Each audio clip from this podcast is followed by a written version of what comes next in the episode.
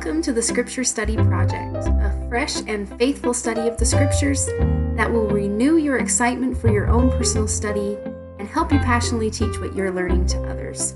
I'm Krista, and I am here with my husband and fellow podcaster, Zach. And we're excited to be here tonight. Hey, we have been getting a lot of reviews from people, and we just wanted to say thank you for those that have taken the time to write us a message or to give us review or to give us feedback on things that are working for you. Uh, someone recently mentioned that they have been studying their scriptures by beginning with asking a question. Uh, we've actually heard that from a couple of people that that particular study tip was meaningful and that it's helped people to get more out of the scripture study. And that's the whole reason why we're doing this. We we hope, of course, that the content is motivational to you and exciting to you. But what we really hope is that at the end of an episode, you feel more motivated to study your scriptures in greater depth, that you get more out of your scriptures, that it changes your life and changes your family's life. And so, thanks for giving us that feedback. If there's things that are working for you, we'd love to hear about it. Or not. Yeah, if there's things that aren't working well, give us that feedback as well. We really want to help and serve in the best way possible. So, So, with that, we'll move on to our study tip for today, which is a pretty basic one, but a very important one nonetheless. And that is to look for repetition. So the scriptures, in the languages they were written in, did not have punctuation marks. It's an English, I don't know if it's an English invention, but it's something we have in English that they didn't have in Hebrew or Greek or Reformed Egyptian. And so a lot of times scripture authors had to find different ways to emphasize points they wanted to make. And in the Book of Mormon, one of the things that they do most often to emphasize a point or to draw attention to it is to repeat an idea or repeat a word. And so you'll see scripture authors doing this all the time where they'll use the same word in successive verses or sometimes even multiple times in the same verse to either exclaim something or to identify differences. So as you're searching your scriptures, if you come across the same word, know that it's not just the author casually repeating himself. Um, it's not accidental. We said this in a previous episode, but in the Book of Mormon, there's very little space to write, and it takes them a lot of time and effort to write. So they don't repeat anything accidentally. Everything is on purpose. So, for example, in this episode, we've got a couple of words that show up repeatedly. That's not by accident, that's the author's intent because they want to draw your attention to nuances or differences or to expound on something to a deeper level. We hope that you are enjoying the study of Mosiah. I know I have really learned a lot from all of this. Um, so the last three episodes were kind of the the time warping, going back and forth, learning what happened in history, who these people were, and we're done with that now, and we're moving into chapter 26 through 29. So we're we're going to be ending out Mosiah with this study tonight, and And it's kind of a fun block of study because we now introduce back in Zarahemla where there has traditionally always been, I don't know, at least in the records that we have peace and prosperity. We've had good kings and good success and not really a whole lot of turmoil. And for the first time, we start to see contention and problems, and it comes from an unexpected source. We want to start by reviewing a talk that President Ballard gave a couple of years in General Conference called uh, Stay in the Boat and Hold On. This was, and in the talk, he explains that a friend of his went down the Colorado River on a rafting trip. And there was a particularly difficult part of the trip through Cataract Canyon. And before they made this particular trek, the tour guide told them rule number one, stay in the boat. Rule number two, always wear a life jacket. And rule number three, always hold on with both hands. And then he said, above all, remember rule number one. And President Ballard explains this adventure reminds me of our mortal journey. Most of us experience periods in our lives where the tranquil waters of life are appreciated. At other times, we encounter whitewater rapids that are metaphorically comparable to those found in the 14 mile stretch through Cataract Canyon. Challenges that may include physical and mental health issues, the death of loved one, dashed dreams and hopes, and for some, even a crisis of faith when faced with life's problems, questions, and doubts. The questions we want to ask today, and I think that this block answers them really well, is question one Why do we sometimes, or why do people that we know and love, our children even, get out of the boat? What is it that causes them to get out of the boat? Is there anything we can do to help keep them safe? And number two, how do we, if we're the ones that have fallen out of the boat, or how do we help others who have fallen out of the boat get back in? And so those are the two questions that want to that we want to guide our study. We're starting in Mosiah chapter 26. And the first question, why is it that people fall out of the boat? Why do we get out of the boat sometimes, or why do those that we know and love fall out? This is chapter 26 marks kind of this transition. For the first time, we have people that choose not to believe the words of a prophet. And there's an interesting kind of pattern. Here's our study tip coming into play uh, that describes how these people fall out of the boat. So, starting in verse 1, it came to pass that there were many of the rising generation that could not understand the words of King Benjamin, being little children at the time he spake unto his people, and they did not believe the traditions of their fathers. They did not believe what had been said concerning the resurrection of the dead, neither did they believe concerning the coming of Christ. And now, because their unbelief, they could not understand the word of God, and their hearts were hardened. They would not be baptized, neither would they join the church. And they were a separate people as to their faith, and remained so ever after, even in their carnal and sinful state, for they would not call upon the Lord their God. And that's where you'll find our study tip coming in is these words understand and belief repeated in each of these chapters and in kind of that progression in seeing what their hearts were doing, where their minds were, where their attention was. In fact, it's kind of specific, right? The verse, first verse, they could not understand the words of King Benjamin. So they did not believe. Right. The verse two, they did not believe. And then in verse three, they could not understand the word of God. And then verse four, they would not be baptized. They would not call upon the Lord their God. And then in verse six, something mm-hmm. they actually do, they did deceive many with their flattering words. and I've always been kind of impressed by that rather specific progression. They could not understand the words of King Benjamin because they were little children. They didn't understand his words. But because they could not understand, they did not believe. And then there's that understand word again, but this time used differently. They could not understand the word of God, and they would not call upon his name. In other words, they start with either a misunderstanding or an ununderstanding of simple truths and doctrines of the church because they were young when those doctrines were taught. But they progress to a point where they will not choose to believe. And so the first answer that at least I found on why we sometimes fall out of the boat or why those uh, that we love fall out of the boat, and this sounds kind of harsh, but we choose to. Um, Elder Anderson gave a talk a couple of years ago where he simply stated belief is that we're, we're members by choice, not by chance. Mm-hmm. That we choose to believe, which holds true for the contrary. We also choose not to believe.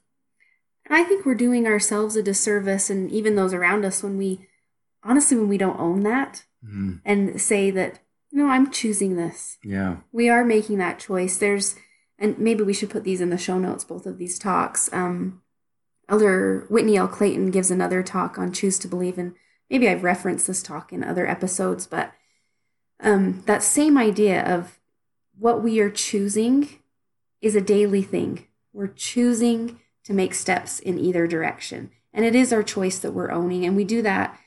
I mean, I think a great way of choosing to believe is choosing the scripture studies mm-hmm. and choosing to study our scriptures and choosing to those connections to God. Yeah, that's a great point. I I think we ought a lot of times speak about belief as if it's something that happens to me, right? Mm-hmm. I believe, but that's not completely in my control. Or I don't believe because I read this or I saw this or someone told me this about the church. And although this is a pretty overused, but what's better? What's a better analogy than the seed? Mm. I've recently started a little um, experiment in gardening.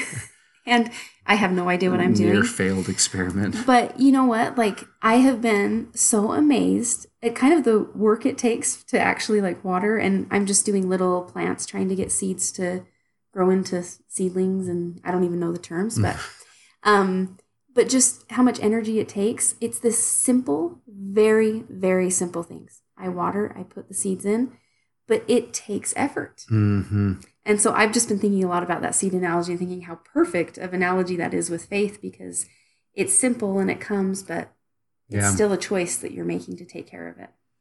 And thinking of ways to stay in the boat, you you can't help but liken those first few chapters of understanding and belief. It's referring specifically to kids. And although of course we're no experts on this, our children are still young, but you can't help but think um, of parenting, I think, Mhm. in these verses. Because although the children were too young to hear, they did have parents that were, were listening to King Benjamin and that were believers because they heard King Benjamin's speech. And just to me, that just um, that just rang true that our responsibility as parents to bear that testimony, to um, show them in our actions and in our words what our beliefs are Yeah. and why we believe um, and give them those experiences. I really think sometimes we're just too soft. Mm. And even our kids, I mean, you guys, if you think about the lives that our kids, I think a lot about this, the life that my children have is pretty easy. There aren't any hardships for the first time in 50 years. I mean, you think of the lives even that people were having 50 years ago. Parents or grandparents. Yeah, listen, you know, thinking of the wars and the hardships, and even in daily life, they were working a lot harder than we need to, albeit different. But, and I think our kids really need to have those experiences that soften their hearts. We need to allow them to have some of those trials of faith hmm and let them engage in their own struggle of growing close to the Savior and allowing that to happen, which is sometimes really hard for us. We want to protect them, which is good, but we even need to let them struggle in their faith a little bit so they can develop their own faith in God.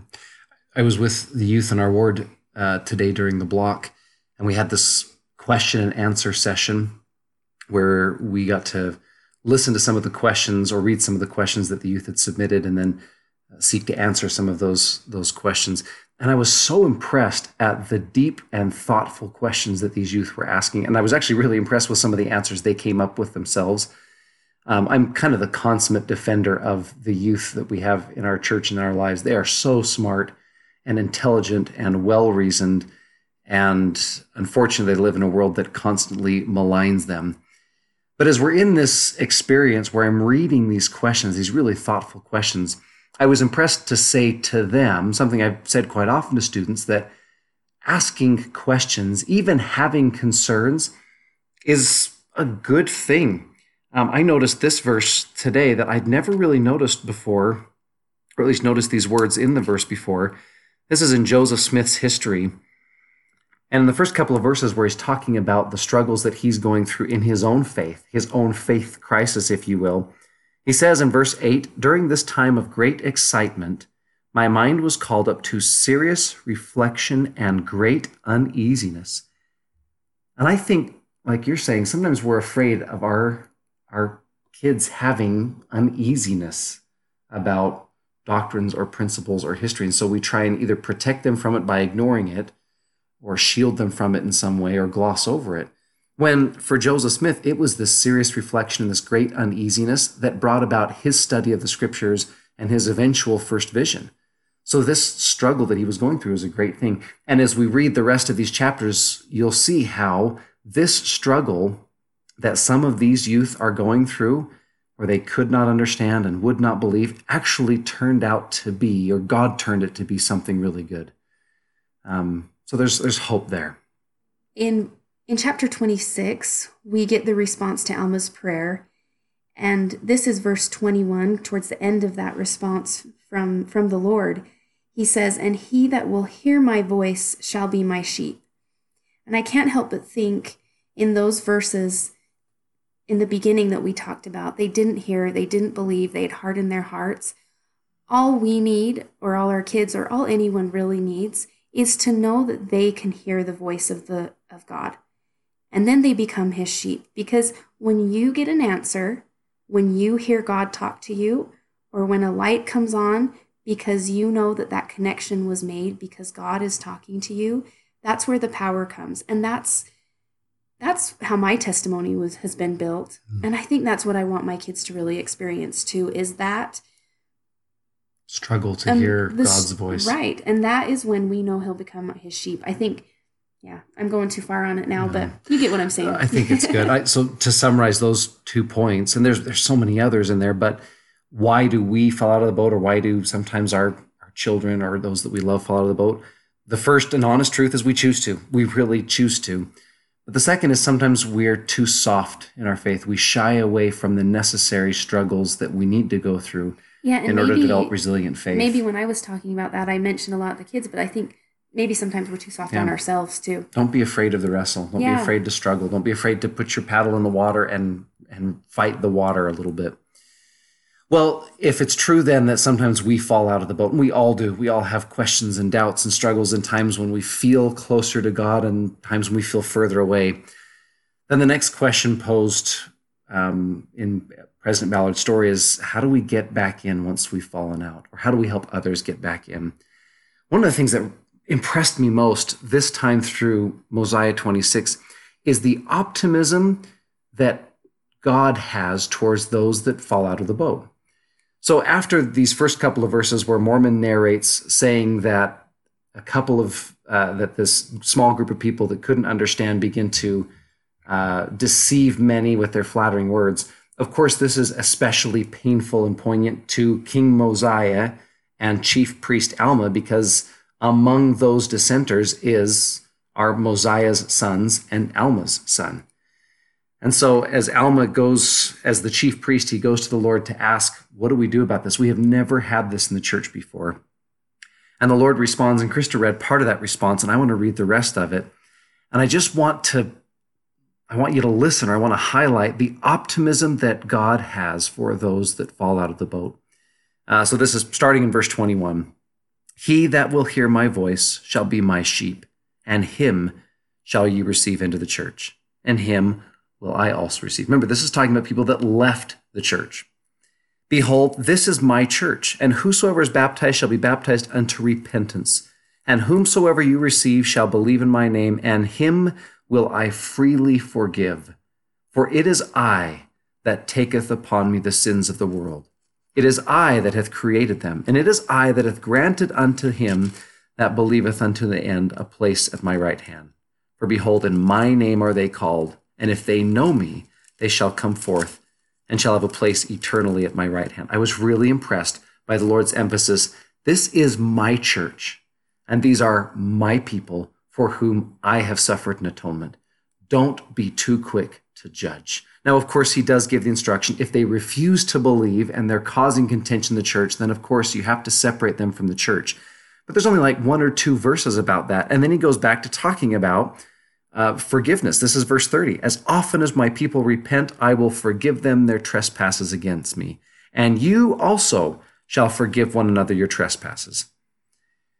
I love that the Lord views us when we fall out of the boat, or views our children when they fall out of the boat with complete optimism. Not because of them necessarily, but because of Him, because of what He has been through to save them. He's confident that in His timing, there will be a moment, many moments, thousands of moments, when He will be there in the boat with a hand outstretched towards them or outstretched towards us, inviting them back in. And as we look at this forgiveness, either for ourselves or as we're trying to forgive others, we have to remember that it's up to God to judge. I think we put up a barrier um, to our own forgiveness or to others' forgiveness when we're looking around and judging what other people are doing or judging ourselves against other people. In chapter 29, verse 12, it says, Now it is better that a man should be judged of God than of man, for the judgments of God are always just, but the judgments of man are not always just. Amen to that, right? Mm-hmm. We do not know, we don't see people's hearts, we don't know what they're going through. And it really does make it harder for us to forgive when we put up false assumptions about other people or about our own situations. Um, God is good and He wants to forgive us over and over again, and He will. This is one of my favorite talks in recent memory from Elder Renlund a year ago in General Conference. Yes. He tells the story of uh, the the story from Les Mis about Jean Valjean and the bishop who eventually, or that that offers him the silver. He says this, this is Elder Renlund. The narrator states that the bishop could naturally feel a deep aversion for the man. Then the narrator poses a simple question. All the same, should the scabs of the sheep cause the shepherd to recoil? Answering for the bishop, the narrator provides a definitive answer no, and then adds a humorous comment, but what a sheep. I a lot of times think that we, we, we overhype our own sins and our own misdeeds and even our own doubts when God's reaction, the Lord's reaction when he looks at us is, of course, your doubts and your sins and your mistakes aren't going to make me recoil. But oh, what a sheep. I wonder if he laughs sometimes at how seriously we take ourselves. I think so, especially when we're kind of going through the same questions over and over or the same um, mistakes, whatever it is. Oh, what a sheep. Oh, what a sheep. I like that. So, how do we help someone get back in the boat, or how do we get back in the boat? We remember how long suffering and merciful God is, that He extends forgiveness. We're not too quick to judge others because we know that God is at the helm of this boat that we jumped out of, uh, and He's quite a good helmsman. So, in chapter 27, we see the return of Alma the Younger. They're going about rebelling against God with he and his friends. They're going around, the angel appears to them to bring them back, essentially, to knock them, knock some sense into them.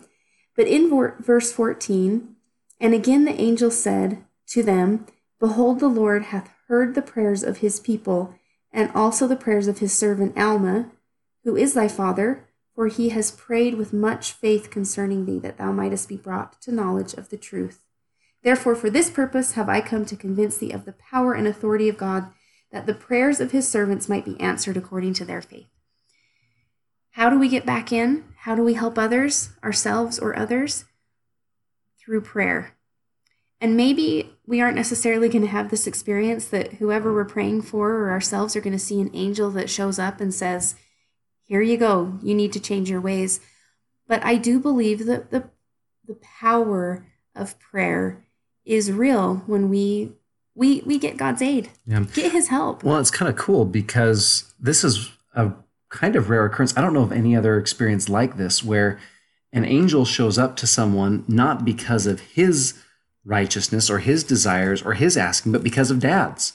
Right? The angel specifically says, I'm here because of the prayers of the people and the prayers of your father. You haven't earned my visit, Alma, but because God is good and because your dad cares so much, I have come to knock some sense into you. I'm, we're recording this episode a little bit earlier in the night than we usually do, and our kids keep sneaking down the stairs. And I keep thinking, man, I wish I could pray an angel to go upstairs and, you know, stun them in their beds and put them to sleep.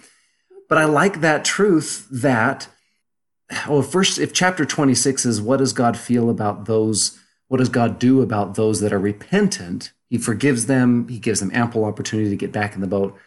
Chapter 27 is what he does with people that aren't repentant. Alma's not repentant. He doesn't want back in. But God is powerful enough to send such an incredible experience into his life that shakes him up. As you were saying that, I was thinking, I wonder how many years Alma the older is praying for this. Mm-hmm. This doesn't seem like it's just one prayer. This is probably years and years and years through his young adulthood, through his childhood, through his teenager years, through his young adulthood that Alma the older is praying for his son. And at the right moment, according to God's timing, the angel comes and changes everything for Alma the younger. And I have to put this in maybe a different perspective of how prayer can be a tool as we're going through maybe a personal faith struggle or that we know someone close to us that um, God wants to help us through these.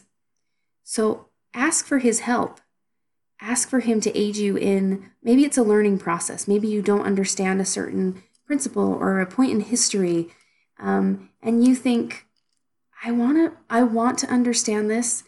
um, ask Him in your prayers to really help and understand. I've had that experience that um, that He is there. He really wants us to know. And I think it was our last study tip where we talked about deep learning, maybe two episodes ago.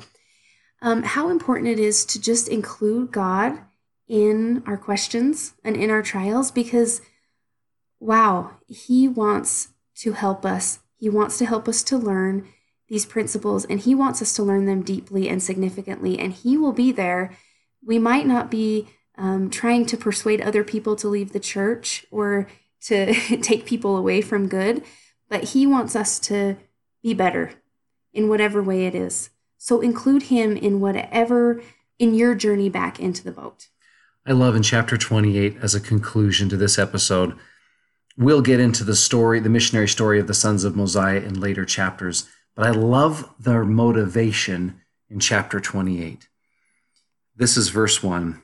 Came to pass that after the sons of Mosiah had done all these things, meaning they've made their reparations for the wrongs that they had done, they took a small number with them, returned to their father the king, and desired of him that he would grant unto them that they might, with these whom they had selected, Go up to the land of Nephi, that they might preach the things which they had heard, and that they might impart the word of God to their brethren, that perhaps they might bring them to a knowledge of the Lord their God. And then verse 3 They were desirous that salvation should be declared to every creature, for they could not bear that any human soul should perish. Yea, even the very thoughts that a soul should endure endless torment did cause them to quake and tremble. And thus did the Spirit of the Lord work upon them for they were the very vilest of sinners, and the Lord saw fit in his infinite mercy to spare them. Their motivation for being the Book of Mormon's most famous missionaries is that a loving God shook them to their core and then saved them. I think if we want to help or save anyone else, our children, our friends, our fellow ward members, ourselves, ourselves, it has to start with that experience in our own hearts. I have to feel like God has saved me. I have to open myself up to His saving and His rescue. I have to feel what it's like to get ripped out of the river, even when I'm drenched in water, and pulled back into the boat and hugged and held until I feel safe. And once I'm in the boat, dripping wet as I may be, I then feel this incredible urge, and I know how to help someone else back in that. Boat. Mosiah chapter 27, verse 29. My soul hath been redeemed from the gall of bitterness and bonds of iniquity. I was in the darkest abyss, but now I behold the marvelous light of God. His forgiveness, His mercy, His light that He offers us is real and is there if we choose to to partake of it, if we choose to be His sheep. Well, we hope that this episode answers some questions that maybe you've had. Um, I had a, a, a bishop actually in our ward that or in our our stake that stopped me in the hall today and just said, "Hey, we're dealing with a lot of people that have these faith crises. Have you guys ever tackled that on your podcast?" And maybe this episode goes somewhere to that and can help um, help those who are struggling. It helped us at least in our study, and we hope that it makes a difference for other people.